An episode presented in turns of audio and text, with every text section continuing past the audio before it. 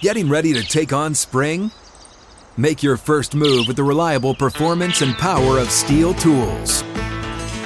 From hedge trimmers and mowers to string trimmers and more, right now you can save twenty dollars on the steel M S one sixty-two or M S one seventy chainsaw. Real steel. Offer valid through June thirtieth, twenty twenty-four. See participating retailer for details. Live from the sixth and Peabody Studio and across the Outkick network, this is Outkick three sixty with Jonathan Hutton, Chad Withrow, and Paul Kuharski. Glad you're with us Friday afternoon. Congrats. Weekend nearly here. It's almost here. Outkick three sixty rolls on from sixth and Peabody, our home studios. We are back in Music City, back from New York, back from Indianapolis. Paul, your coverage at the Combine was excellent. Uh, Vrabel was really good. Uh, so was Arthur Smith. And then all of the analysts and, and special guests in between were great. And all of those are on the YouTube page. Outkick staff behind the scenes, great all week. And uh, all their hard work and effort you can see on the YouTube channel. There's uh, Jacob and many others uh behind the scenes for us. It was uh, fun, but I was a little bit lonely. Oh, because Corey didn't hang in with you? No, I mean, Corey and I had a good time, but it's not oh, the same without you guys. Oh, well, you had Kirby. I did get some time with, with Kirby. That is uh, another uh, one of Paul's interviews you can go and uh, check out on. Uh, just subscribe okay, to I the have YouTube to revisit channel. That. I, I'm texting Kirby. We said one fifteen. Uh, oh, it was I thought great. We were talking Eastern, yeah. But he was talking Central. But then he's telling me eleven o'clock. And it's it's one thirty, and he's telling me eleven o'clock. And I'm like, dude, it's one fifteen. He was talking to his wife. Oh, yeah, he, he said he was frantic and accidentally did oh, it hit a double number. Um, Ridiculous. The Athletic went around and asked draft prospects at the Combine anonymously, um, what current non-quarterback would you choose to build an N F L team around? And offensive players received thirty of the forty-nine votes on this one day where they went around the room. And I, I don't think it's a big surprise. The non-quarterback that players chose is Aaron Donald. Um, he's the most dominant non-quarterback in the N F L, and some would argue he's the best overall talent and player in the National Football League. Uh, nonetheless, he received the most votes. Who do you think got the second most or third most? I think this is very telling. And and the reason I, I wanted to bring this up, Paul, I remember uh, years ago walking around the Titans locker room, and uh, Titans Radio did a feature. We had Bullock, and, and, and he was kind of going around asking some guys a similar question, but it was about the quarterback. And it was the, the question was, other than, you know, Vince Young or whoever was the quarterback at the time, other than your teammates, which quarterback would you prefer to have on your team and play with or, or play for, or whatever it might be, offense, defense? And, I mean, it was a landslide. It was eighty-five, ninety percent Michael Vick. And, I, I you know, this is Manning, Brady, Breeze. You've got all of this talent at the quarterback. It was the quarterback era. Hall of Fame guys. And all of the players wanted to play with Michael Vick, all of them. And I found that intriguing based on the way these prospects coming into the league at the N F L Combine have answered this. Now, again, Aaron Donald, I think that's a logical answer, uh, who's you know potentially the best at his position when it's all said and done. Um, still a ways to go based on what you said in the Fox News rundown, I know.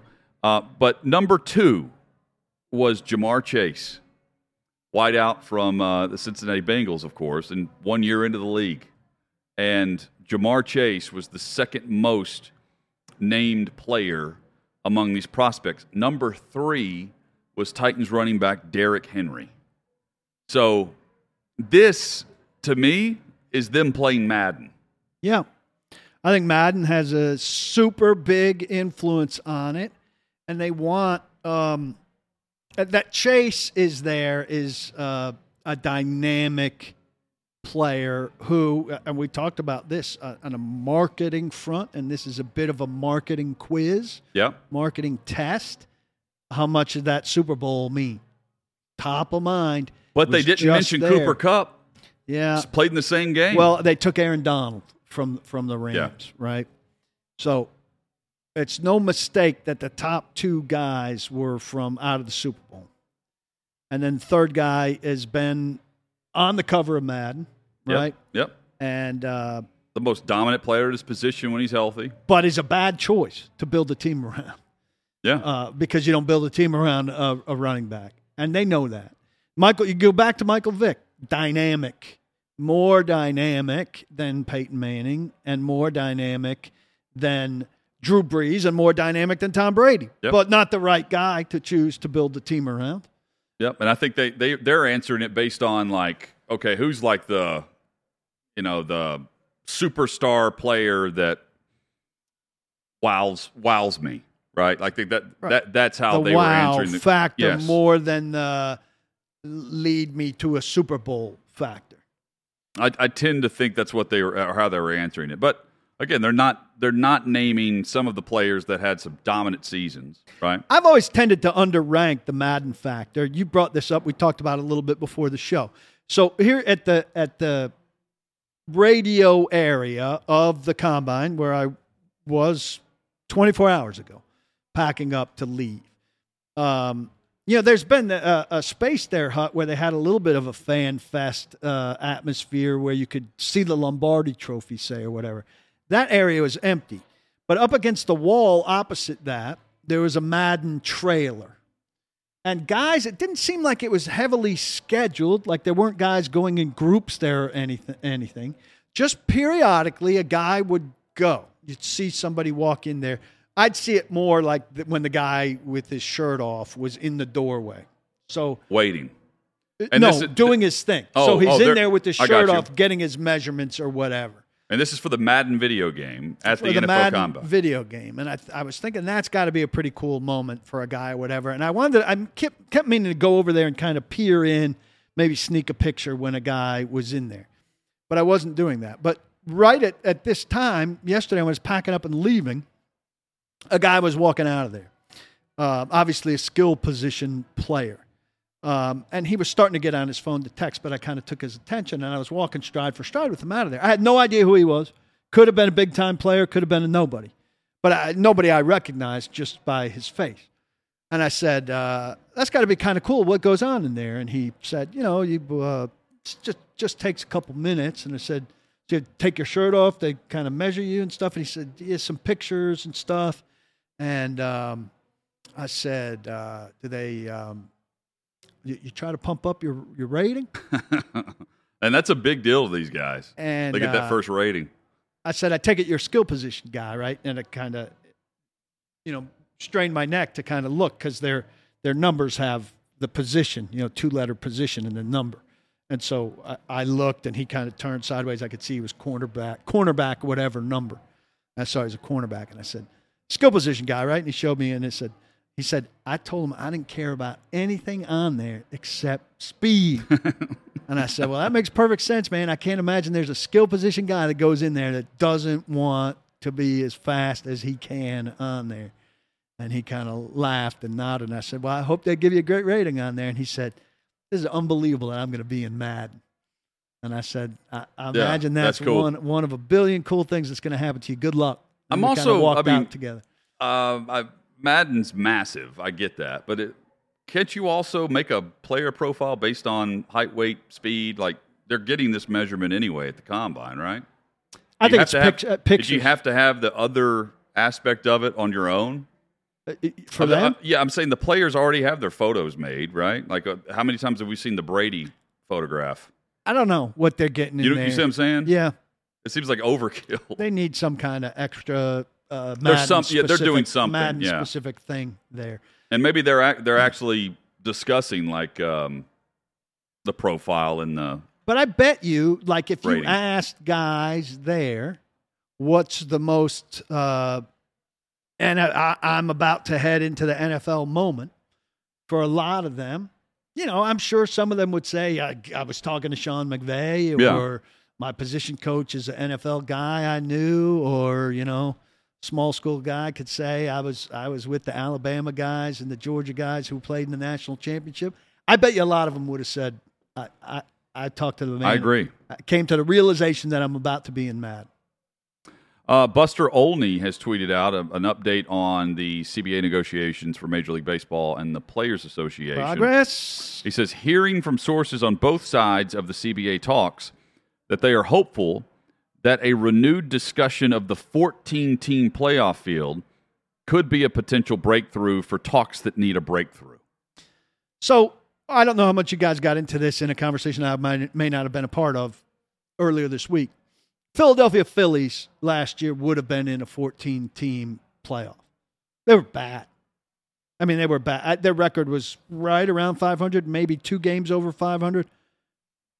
Barely, barely over five hundred. Not a good baseball team. Not a team that was playoff worthy. A twelve-team, a twelve-team playoff would have had a much more reasonable cutoff. They're eighty-two and eighty. Okay. eighty-two and eighty over one hundred sixty-two Six and a half games, games back in. From the Braves in the East when the season ended. All right. I don't know who was twelfth, but who was twelfth was a much better cut. twelve is too many for me, frankly. But the difference between fourteen and twelve, mm-hmm. is substantial. If that's what's going to save baseball, go ahead. I, I mean, I, I'm I'm talking to people who mostly are all in favor of playoffs, it seems to me. All, all we want is playoffs. Well, I, I, think, I, I think that they should. Some sports should just be all playoffs. I have think no like, regular season. If you're just on, if you're still on the fence with, uh, you know, I could take it or leave it on a random May Friday evening, you know, with the game on or whatever. For me, I'm cranking up my, you know, viewing habits of Major League Baseball when the playoffs start. And if I'm the league, I'm thinking, how do I drive more revenue and added content? The only way to do it and get people and eyeballs on it and to get networks bidding on your product on a national landscape is to add extra playoff What's the games. Structure, though? Are we talking about some of these one-game playoffs? Are we having five-game series? Because they're not baseball. I agree. You know what I mean? A yeah. one-game playoff is, yeah, it it, it is good for the death. Kind of person you're talking about. That's what it is. I'm going to turn this on and watch yeah. a one-game playoff because it's going to be, but it doesn't serve the actual game because of baseball. Isn't uh, you would never have a one-game N B A playoff, would you? You're having a play-in game now, I guess, or a there, play-in there's series. A play, there's a play-in game, and that's essentially what this, you know, is already. How's that being received in the N B A? Because it's crap for that also. Yeah, because a one game between N B A well, now, teams so, doesn't tell you anything about who the better but team. I, is. I think they're in the same boat because they're, you know, Adam Silver's discussing this in-season tournament that's going to have some bearing on you know, win it and then you. It's going to do something for seeding. You in the yeah help gives your seeding you or gives you home something. Court advantage or something. Um, you know they're in the same boat because they're trying to create television content that would drive further negotiations or have other networks like T N T and E S P N that are partnered with them, Turner and and Disney. Um, you're, you're looking for something that's going to get more eyeballs than what you have. I don't and, know and why the, there's the, not and more. The, and the Christmas Day games, to me, are. They, they, they've lost that shine and that luster. I'm I'm not – I mean, growing up, I, the, the triple-header N B A, to me, that was the unofficial tip-off of the season. Right. Um, you're, a, what, a month and a half in at that point, uh, maybe a little bit more than that. But that was the triple-header where you actually got in. But football was ending, Christmas is around, you know, bowl season and N B A. And, and now it's just kind of like, yeah, I, you're not missing anything. Look, I'm not a big proponent of this, but um, – there was a strike season once upon a time where they kind of had, uh, didn't they, Reed, you'll remember this, didn't they have like the the winners of the first half got something and then the winners of the second half, uh, and you could you could win a playoff spot or something with what you did in the first half? That's kind of what NASCAR's doing, right, with these these quarter pole, uh, they, they stall the race or you go to your pits or whatever after the... The tiers, or maybe that's what they were going to do in the year they ended up with no World Series. I don't, I don't, re- I don't remember. I remember there being talks about a Stages. system, a system to get to again, get to a playoff on a, on a shortened season. I do remember that. I don't ever remember if it went into effect. See, I'd not. like this better. Create a, a pennant race for the first half of July fourth, yep. where you could accomplish something there, and then another pennant race. But this thing where it's all about playoffs, playoffs, playoffs, I, I don't know. Maybe it's too artificial what I'm talking about. And then what do you do if you clinch a playoff spot with something you do in the first half? Then what's the second half mean to you? I, I, I don't I don't know. But I want baseball to find some way to increase the value of the regular season instead of decrease the value of the regular season, because I think that's what it has, and that it's not a bad thing to have a good library, a good content, a good stock of regular season games. That's their value. So how do you make those more valuable instead of less valuable? I think the only reason, the only way to make them more valuable is to make less of them.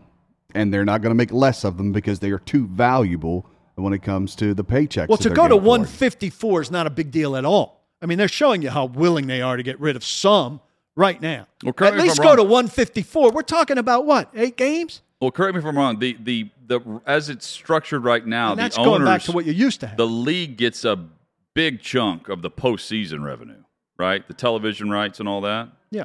Um. So that's, I mean, that's why you want to create, if you're getting a lot more in the postseason than what you are, what you're sharing with the players in the regular season. I can't imagine the players would object that much to a decrease of eight or ten or twelve regular season games. Especially if you said, listen, we'll start a little bit later, but also we'll give you a few yeah. more days off. Baseball players would kill for a few more days off. And now baseball also could benefit from a later start. Absolutely. It's yes, too cold. Yeah, yes. mm-hmm. It's too cold. Games in Cleveland where there, it's snowing, no. Unnecessary. Although here in Nashville, you could start on March the fourth. It feels great today uh, in, in the middle Tennessee Play ball. Area. Hopefully that's the way across the Mid-South. Um, coming up, Brent Hubbs. vol quest dot com. Uh, he will join us, and we will get into the very latest out of Knoxville. There is a lot of news uh, in recruiting and a big S E C matchup uh, as we pivot and head to the S E C tournament in Tampa next week, a game to be played between Tennessee and Arkansas. We'll preview that matchup and much more with Brent coming up. thirty to one enhanced odds for either Jorge Masvidal or Colby Covington to win their fight during U F C two seventy-two, coming up tomorrow night uh, in the U F C out in Vegas. Covington, a large favorite, minus three forty. Here's incredible value. You get him at plus three thousand. U F C odds boost, thirty to one. You bet five dollars to win one hundred fifty dollars on either fighter to win the match, Covington and Masvidal. New users only. Now you can jump on there, fanduel dot com slash O K three sixty, fanduel dot com slash O K three sixty. Uh, you jump in, first-time users, you can bet five dollars to win one hundred fifty dollars. Cash money is how it pays, and not in-site credit, which is great. Um, you simply sign up for the first time and then opt in for this offer. Covington and Masvidal, bet five to win one hundred fifty dollars. Go to fanduel dot com slash O K three sixty. We are live. Get ready for the greatest roast of all time, the roast of Tom Brady, a Netflix live event happening May fifth.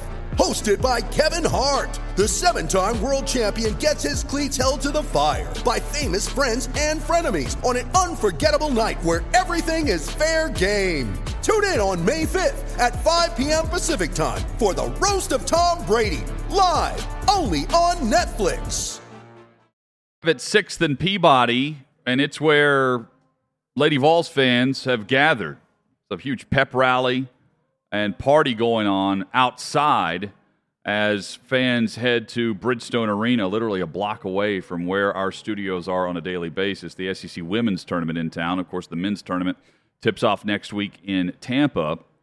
And Tennessee and the Vols will tip off tomorrow, eleven a.m. Central, Uh, noon Eastern, against the Arkansas Razorbacks, and what's going to be a really fun and competitive college basketball game. Brent Hubbs of vol quest dot com joins us each and every week, and I always love having him on Outkick three sixty. Brent, hope you're doing well. I am. I'm doing well. Hope you guys are doing well today. Should yeah, be a great. fun weekend of basketball. Lots going on on campus for sure. What What is the true March ceiling for this Tennessee basketball team? Uh, what, what's your best ass, uh, assessment as March is here and we're about to get into tournament season? Well, I, I know Rick Barnes was, was quoted in the, the S E C All Access deal about this is a, a championship caliber team, and uh, they can play deep into March. I don't think there's any doubt. I think a lot of that just depends on how your bracket opens up, uh, how, how things go. I mean, this is certainly a team that I think there'll be disappointment if they're not playing Uh, the second weekend of the season. And, and once you get to that Sweet sixteen level, uh, it, it's about being hot at the right time. And, and it's about, um, you know, the, the bracket falling your way. There have been lots of times when you look at the Final Four, you, you don't say that's the best four teams in the country from a talent standpoint. They played the best to, to get there, you know, in two straight weekends. And, and maybe some things fell their way in the bracket. You go back to the year Kyle Alexander suffered the the hip injury and couldn't play, and Loyola Chicago goes and, and makes that deep run. That bracket opened up beautifully for Tennessee. Uh, they just were not able to capitalize on it. So sometimes it's how the bracket helps you. Uh, but but this is a, a, certainly a team that, because of their defense, they can make a run, that they've got to shoot the ball consistently. I, I think that's been a bugaboo for them. Can they get hot shooting the basketball at the right time for a couple of weekends here? Reflect on, uh, Brent Hubbs with this, reflect on the fact that Tennessee with a win can can – in the regular season, unbeaten at home. And, you know, it stretches during this season where you, you know, you're kind of watching the Vols and you're like, well, what, what type of team does Rick Barnes have? He was certainly uh, very open and honest and direct about his team earlier in the year. What do you, what, what's, what's the impact of going unbeaten at home at, at T B A? Well, I think it's two things. One, it, it, it's a credit to the fan base, and, and it's a credit to the administration at Tennessee and Rick Barnes For, for creating a home environment that, that has worked. And that there's a lot of things that go involved in that, right? I mean, you, you got to have a team that, that fans root for, a team that plays hard, that, that the fans can get behind. Um, you, you've got to have a fan base that um, is uh, is into it, that they like the brand of basketball you're playing. Your administration has to let that fan base breathe a little bit, quite frankly. I, I mentioned this on our Uh, on our message board a few weeks ago. I mean, there, there were times in the nineties when I was a, a student or even a young reporter there. I can remember administrators tearing, you know, grabbing signs and tearing them up. The students weren't allowed to have this and that. And, and it really limited and created a bit of a stale atmosphere there. That they've let them go. Uh, they're, they're on the edge of being a, a little bit too rowdy, but, but I think it's good. Same things happen in baseball. Uh, they've created some environments with the light show and some different things like that. So it, it all goes hand in hand. And, and I think it says a lot about what Rick Barnes and his program have created uh, with this fan base, and, and, and the fact that these fans feel like they know this team. Uh, if they can pull that off, and it's another sellout tomorrow, should be a great crowd, should be a rocking atmosphere. Uh, should be what college uh, college basketball is supposed to be about at the end of the regular season, for sure. Well, and a great example of that support off the court is with Ziegler, and and and the support that we saw financially. I mean, it's it's phenomenal, Brent. Well, and, and I mean, listen, Zakai Ziegler's story is an incredible story, and it's been documented and told uh, on every T V broadcast. Mike Wilson from the News Sentinel wrote a story about it. We had a chance to visit with him uh, in a podcast on, on VolQuest a, a month or so ago. Uh, his journey to this point is is unbelievable, and it's incredible. And uh, he's a guy who plays hard. He loves being at Tennessee. The fan base has resonated to him. Uh, and, and obviously Tennessee fans, l- listen, I, I know there's Twitter fights. I know they they go after national media people and they get into all these brouhahas and everything else. But at the end of the day, Tennessee fans are going to defend other Tennessee fans, and they're going to defend their own, and they're going to take care of their own. And they certainly led the way with that GoFundMe for, for Zakai Ziegler. And hats off to some other fan bases in this conference who have heard his story, and people around the country who have heard his story and, and reached out and made a donation as well. That, that's, you know, in a world where we don't see a lot of good, it's nice to see some good for sure. And that was certainly the case in a short period of time. Take us back to why the S E C thought Tampa was a good place to have a basketball tournament for the S E C. I don't know. I, I wish I had a good answer for you there. I, I don't. I mean, is that supposed to attract fans because it's warmer weather? I, I don't. I don't know. Um, I think it's hard to get to for a lot of your fan bases other than Florida. I, I think it's a challenge. Um, I, I think that thing should be in Nashville. That thing should be in Atlanta. Uh, you know, you can even play at Birmingham. I mean, make it convenient for your fans to get there. Uh, that's the one thing, I, you know, the A C C for years kept that thing in North Carolina when, when all those teams were right around that hub there. And uh, I, I don't, you know, I don't get it. I, I don't know. I, I know sometimes those venues are hard to get locked up for that length of period of time, and there are other things going on, but I just don't feel the need uh, for rotating that thing that the way that they have. I, I don't, I don't get the point in it, because I just don't think your crowds are going to be terrific in Tampa, which is a shame, because I think this may be the most competitive S E C basketball tournament yeah. we've seen in a long time. And if you put that thing in, um, in, in Bridgestone, you know, next week, and, and, you know, you got hockey conflicts, you got a lot going on, but if you can get that into a little bit of a quainter gym, it can really be loud and really be rocking, because I, I think the top four teams in this league uh, can slug it out with each other like crazy. And uh, I think it's going to be a wild next weekend for sure. Paul's been at the N F L Combine. The Vols sent a couple or a handful of players there, Brent, and uh, plenty are making an impact. Cade Mays, for starters, I thought, uh, in his conversation with the media, just emphasized over and over, his sales pitch to everybody is, I can f- play all five positions I have. I will for you. Put me wherever you want, and I'll work, I'll, I'll work one each day of the week. That's just a smart right. approach, I think. Well, I think when you look at it, and Paul, you know the N F L much better than I, but you've got a fifty-three man roster, but I think you dressed forty-nine or forty-eight, forty-eight on a Sunday is where you're at. And so if you're an offensive lineman and you're a, you're an N F L team trying to figure out who all do I dress, and you've got limited number of linemen, limited number of positions, if I can look at a guy and say, hey, he could be my backup right guard, left guard, right tackle, even even a center if I need him to be, he could play any of those spots for me, then then there's more value to him. He, he offers greater value to me, uh, particularly early in his career where he may not be locked in as a starter somewhere, but but he could play in, in any given situation. So I, I think it's a great marketing pitch for him. I think he's trying to use the fact that he played out of position in college, because I think he's a natural guard if all things are equal, but the fact that he has played in the S E C at right tackle and, and held his own fine, made all conference at, at that position, it is a good sales pitch for, for him uh, to all of the N F L teams out there. And, and I'm sure he's going to ride that sales pitch all the way to draft day if he can. Valus Jones ran very well. I didn't see if these ultimately were unofficial and got adjusted or not. I saw four three four and then an improvement to four three two. Did those stick? And uh, what does that do for his stock in your eyes? Well, I, you don't see this at the Combine a lot. Normally when those unofficials go to fi- officials, they go up in number, right? Your, yeah. your, your four two two becomes the four two eight or four two nine. I think that's what happened with the kid from Baylor. Yep. Uh, Valus' numbers actually went down from, from the unofficial time yeah, to the official time, uh, which is really uh, remarkable. You don't see that a lot. You know, I, I think Valus is an interesting guy because he's kind of a slash player. Um, you know, he's a receiver inside guy. He can be a return guy in, in special teams. Uh, he can play the jet sweep for you. I don't know that you line him up in the backfield like San Francisco does with Debo Samuel, but but he's a guy who's got more thickness to him, who can play a variety of different ways. And we're seeing the N F L be such a space game that his ability to run, to go with his wiggle, should help him. Now, I think going into the Combine, he was probably a, a, a guy on some draft boards who were probably who was probably in the fifth round, somewhere in there. Could he get to the third round, Paul? I, I don't know. I know this. He's going to have a lot more private workouts with N F L teams based on what he did uh, at the Senior Bowl and certainly what he ran in his forty time at the Combine. Why did it not ever seem to fully click together for Valus Jones at Tennessee, the total package?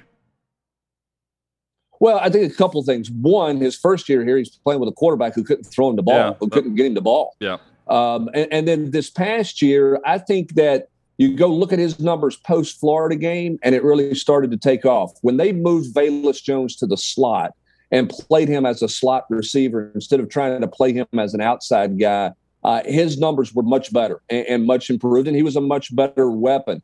I, I said all season long and, and wrote it multiple times, if If he had one foot uh, or both feet could be inside the goal line, but as long as he wasn't standing in the painted checkerboard, he was bringing every kick out for me. Absolutely. I, I, he was going to get to the twenty-five-yard line every time. Take a chance. Let it see what happens. It, it drove me crazy seeing him fair catch the ball at the ten-yard line because I wanted to see what he'd do with the ball in his hands because I thought he was really good that way. Um, and, and it started to click for him certainly late in, in the back half of that season, and Uh, you're seeing that that pay off. I thought he was really good at the Senior Bowl.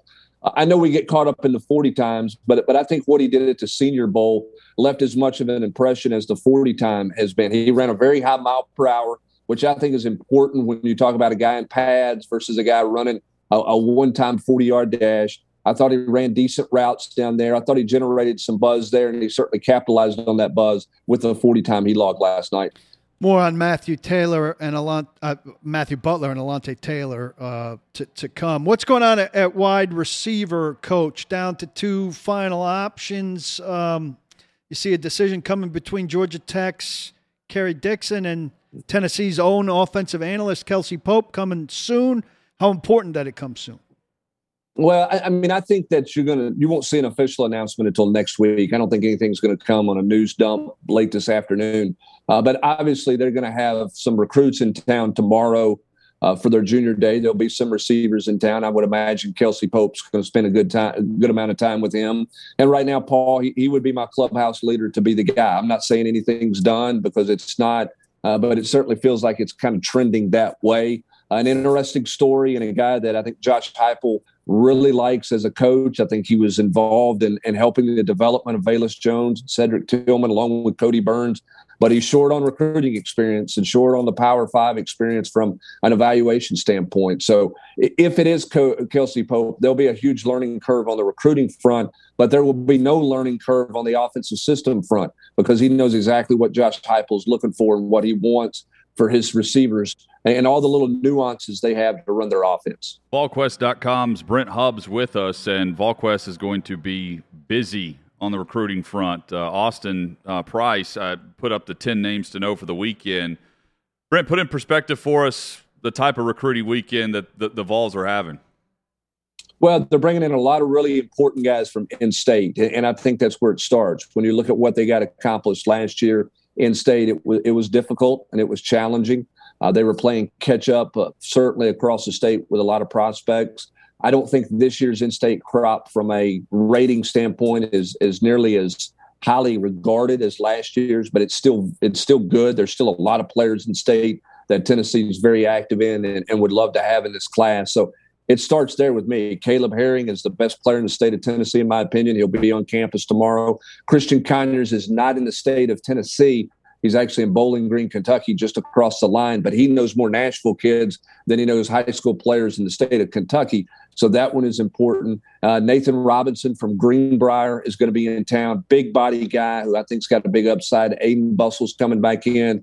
You got the Spillman brothers from Lipscomb who are going to be in town as well. So it really starts Uh, with the in-state crop. And, of course, they've got the five-star quarterback in it as well. A couple of defensive end prospects from down in Georgia who can get after the quarterback. That, that That's going to be important for, for Tennessee as well. So this is the first of a lot of weekends of recruiting for Tennessee. You want to have guys in for spring practice, but this is certainly a big opportunity to, to leave an impression and to really start that that groundwork, not just for twenty-threes, but there's some kids in the class of twenty-four and the class of twenty-five in town as well. The quarterback whose name, unfortunately, I still can't uh, touch has. We're, hey, man, we're just going to roll Nico, okay? It's a household name at this point. He's Nico. All right. Well, Nico's in town, and he's got a couple of high school teammates uh, also in town. That's obviously a nice way to to help a guy feel comfortable in new surroundings. Um, how realistic are they as as prospects, and how much could that help the cause? Well, one of his receiver buddies is in town. He's played He's played Pop Warner Bowl. He played with him since he was seven. And, and I think that that's a, a guy that is, is important. He values his opinion. I don't know that they're absolutely going to play together.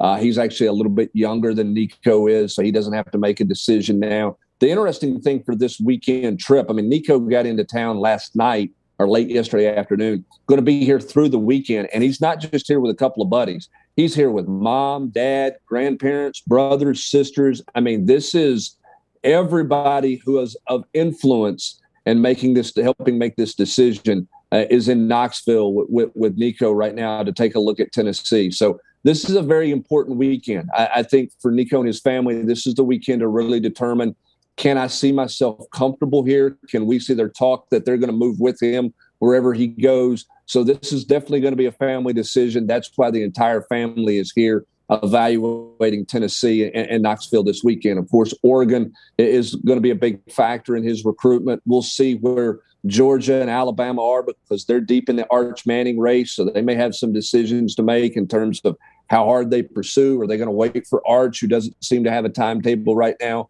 Miami is trying to get involved with it, but it feels like the two teams with the most juice with that family right now is Oregon and Tennessee. Brent, uh, you may have hit on this in a previous week, and if so, I apologize. Um, true that Heupel has spent a lot of time in Williamson County uh, getting to know coaches and making sure that they're, you know, firmly planted in that area for future classes, thinking that it's going to be an, a nice pool of in-state talent? Well, I, I think not just Josh Heupel, but I think Alex Golish, I, I think Mike Eckler west of Nashville uh, have really made it, made Nashville in, in the mid-state um, a, a priority in terms of getting to know people and developing relationships here. You know, it's funny when, when all these coaches, they all listen to their agents and they don't really do a whole lot of research into the job that they're taking. They're, they they want to know what the buyout's going to be if I get fired, how long my contract is. Um, and, and, you know, what's my assistant coach's pool? And, and those things are important, I know. But in terms of getting the layout of the land, they don't always do that research. And in Josh Heupel's case, he didn't really have time because it was such a short deal, uh, you know, quick turnaround for him to get the job. But all these previous coaches have been to Tennessee, and, and you have the conversations with them. They go, man, recruiting Tennessee's hard. And, and part of the reason recruiting Tennessee's hard is because Tennessee's broke up into different regions. It's not like other states because it's so long. You can get to so many other S E C schools in West Tennessee faster than you can get to Knoxville. You have a distinct kind of mindset and, and, and culture in East Tennessee that's different than the mid-state, right? And, and in West yeah. Tennessee's different. And, and really Memphis is different than West Tennessee. If you think, if you think, you know, Jackson and Paris, Tennessee are like Memphis, you're crazy. So there's a lot of different dynamics in this state that you don't really find in some other states that, that you're trying to get a handle on. And I think that's something this staff learned this past year. And I, I think they're really trying to work and, and develop those relationships and all those regions to help themselves um, recruit better in state, because Tennessee needs to do better than signing a couple of kids in state, which is what happened to them last year. Yeah. Um, how active? Well, they'll they'll be active in the portal. Uh, right after mm-hmm. spring, what positions do you think they'll be most aggressive with in the portal? Well, I, I mean, they would love to to have an offensive tackle. I think an offensive tackle is a priority. That's why the the, the Tyler Steen kid who's leaving Vanderbilt uh, is the guy that Tennessee very much covets. Uh, he actually took an unofficial visit to Tennessee earlier this week. He may come back for an official. We'll see. Tyler doesn't do a lot of talking. His dad does a lot of talking, but I'm not sure Tyler and his dad are always communicating the same message out there. Tyler wants to keep this thing really low key um, and, and go about the process that way. But Tennessee is certainly looking for a tackle, an offensive tackle. Uh, Brew McCoy, who's transferred from Southern Cal. If Tennessee could get him, I think Tennessee would certainly make a spot and have a place for him. Uh, a linebacker, if the right one were there, they would take. A corner, if it were the right one were there, they would take that. Um, and, and I think they would certainly take a defensive end, um, you know, strong side defensive end for sure. And that's, you know, the kid from U C L A who's got Tennessee in his Final Four, uh, who's going to visit Tennessee later this month, I think is a big priority for Tennessee as well. So uh, you could see them go pretty heavy in the portal if the right guys were there. Uh, I don't know that they're going to take Uh, a guy just to take a guy, to, you know, but yeah. but I do think that, that, you know, offensive tackle is a big priority, defensive end's a priority, and then they would certainly feel with, with a linebacker. Uh, I think an outside receiver would be a priority for Tennessee as well. The one thing about outside receiver, and I know we're up against the clock, is that may change depending on what you see out of these freshmen who enrolled at midterm. Do you feel better about Chaz Nimrod? Do you feel better about Caleb Webb as you go through spring practice and you go, you know what, if a great one wanted to come to us, great talent, we would be all about that, but we don't feel like we have to take a guy just to take a guy. So some positions are like that. I don't think offensive tackle is one of those. I, I think that's as big of a transfer priority as anything for Tennessee right now. It was a segment that flew by because there's a lot going on in Knoxville with the University of Tennessee. VolQuest dot com has you covered. Uh, from the hardwood to the gridiron and uh, everything in between, with all the, the great uh, things going on on the Hill. It's all with VolQuest. Brent, always appreciate you, man. Have a great weekend. And hopefully the weather is as good there as it is here today. It is fantastic here. We're going to enjoy the weekend. We're going to enjoy basketball. We got baseball tonight, Lady Vols tonight. Then I just looked at the ten-day forecast, and I may wear every article of clothing in my closet oh. next Friday and Saturday because there's a chance of snow flur- flurries and a high of in the low forties and a low hey, almost to the teens that's next not good. week. Welcome that's, to that's, welcome to East Tennessee in March, boys. That's it. Paul's already declared the no. start of spring, so he he's refusing no, to listen to no. that. No, Paul, that's that's inaccurate on your part, Paul. You jumped the gun I declared. on that. No, no, that, that, that's a failure. We have got we got dogwood winter, blackberry winter, boysenberry winter. We got about three more weeks of that's you uh, over there. days within that. It's coming your way too. You no, wait and see. No. We'll talk are, about it next Friday. Three different regions, that? like you said. Chances are Brent, Brent harvests all of those crops on his farm too uh, on, a, on a daily basis. Brent, thank you, man. All right, guys. Have a great weekend. Uh, same to you. Brent Hubbs, uh, vol quest dot com, the best. Uh, and Austin Price and their great staff. Uh, phenomenal work, and uh, we, we love having them on weekly here on the show. Uh, it's been a fun week, busy week, jam-packed uh, with interviews and analysis from the N F L Combine and more. We wrap up what's been a, a really fun week. Look ahead to what's going to be a packed weekend uh, for college basketball. All straight ahead on OutKick three sixty. You ready? Showtime. On May third, summer starts with The Fall Guy. What are you doing later? Let's drink a spicy margarita. Make some bad decisions. Yes! Audiences are falling in love with the most entertaining film of the year. Fall Guy. Fall Guy. Fall Guy. That's what the poster said. See Ryan Gosling and Emily Blunt in the movie critics say exists to make you happy. Trying to make it out? Nope. Because I don't either. It's not what I'm into right now. What are you into? Talking. Yeah. The Fall Guy. Only in theaters May third. Rated P G thirteen. What we're watching over the weekend starts with Arkansas and Tennessee tomorrow, eleven a.m. Central, noon Eastern. Uh, you can see that game on E S P N. A couple of other good games across the weekend, but none will be as cool as Duke hosting North Carolina in what will be Coach K's final game coaching at Cameron Indoor against the Tar Heels. That's at six o'clock on E S P N tomorrow night. Low end of the ticket price spectrum there. Ooh. As of yesterday, was about three thousand four hundred dollars. Wow. And that, that's gone down a little because earlier in the week, the lowest was like five grand. The last report I saw this morning was five thousand seven hundred dollars. Oh, okay. There we go. Well, I Someone mean, bought those and then put them back on the market. market yeah. I mean, that'd be an amazing thing to be at. And I yeah. would think that those tickets are being bought by Duke people. How many did I tell you? Um, I think it's what, two hundred eighty or something. Guys who've played for Krzyzewski have been invited Yeah, we're coming back. back. Yeah, that's great. That's cool. And E S P N's going to do a great Amazing. job with their day-long coverage, college game day, and uh, special shows and and analysis. I mean, they'll it'll be very well done.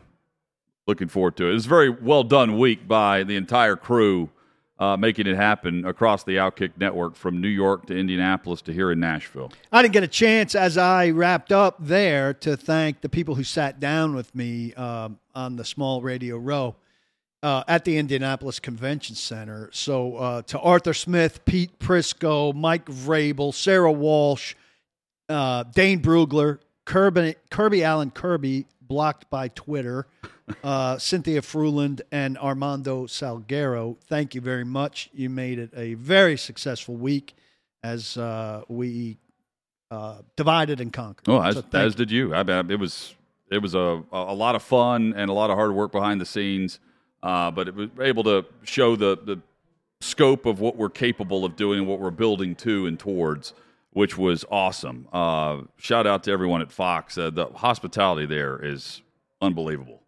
Um, so the next time that we roll into town, into the big city, Paul will be with us, and uh, my city. We can show him around the building, and then he can take us to, you know, butter, and we'll actually, you know, reenact. Well, Alex Chad wasn't there last night. I did. I didn't hear. No, back she from wasn't her, there. But I sent her a text in case she was there to to come out and say hey, and you guys asked for her, but yeah, you know, she, she was there, there briefly, but not not by the time we got there. So. Um, maybe next time. Yep. Maybe next time. Uh, Paul, enjoy your play slash musical. I'm not sure which it is. You're not either. I think it might be a musical, but I'm not, I'm not positive. It's supposed to be excellent. I'm very excited and looking forward to it. You got some Ohio Valley uh, Conference tournaments going on this weekend, too. Um, Texas is taking on Kansas as they close out their conference slate during the regular season. Um, but the triple header on E S P N, Arkansas, Tennessee, Texas and Kansas, and North Carolina and Duke uh, on the triple header. That's well worth uh, the College Hoops Saturday. Uh, enjoy the weekend. Enjoy uh, College Hoops cranking up to tournament time.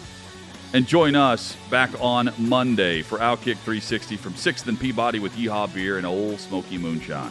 I urge you, as always, do not block the box. Stay out of an intersection if you can't clear it when the light changes. And lock your locks.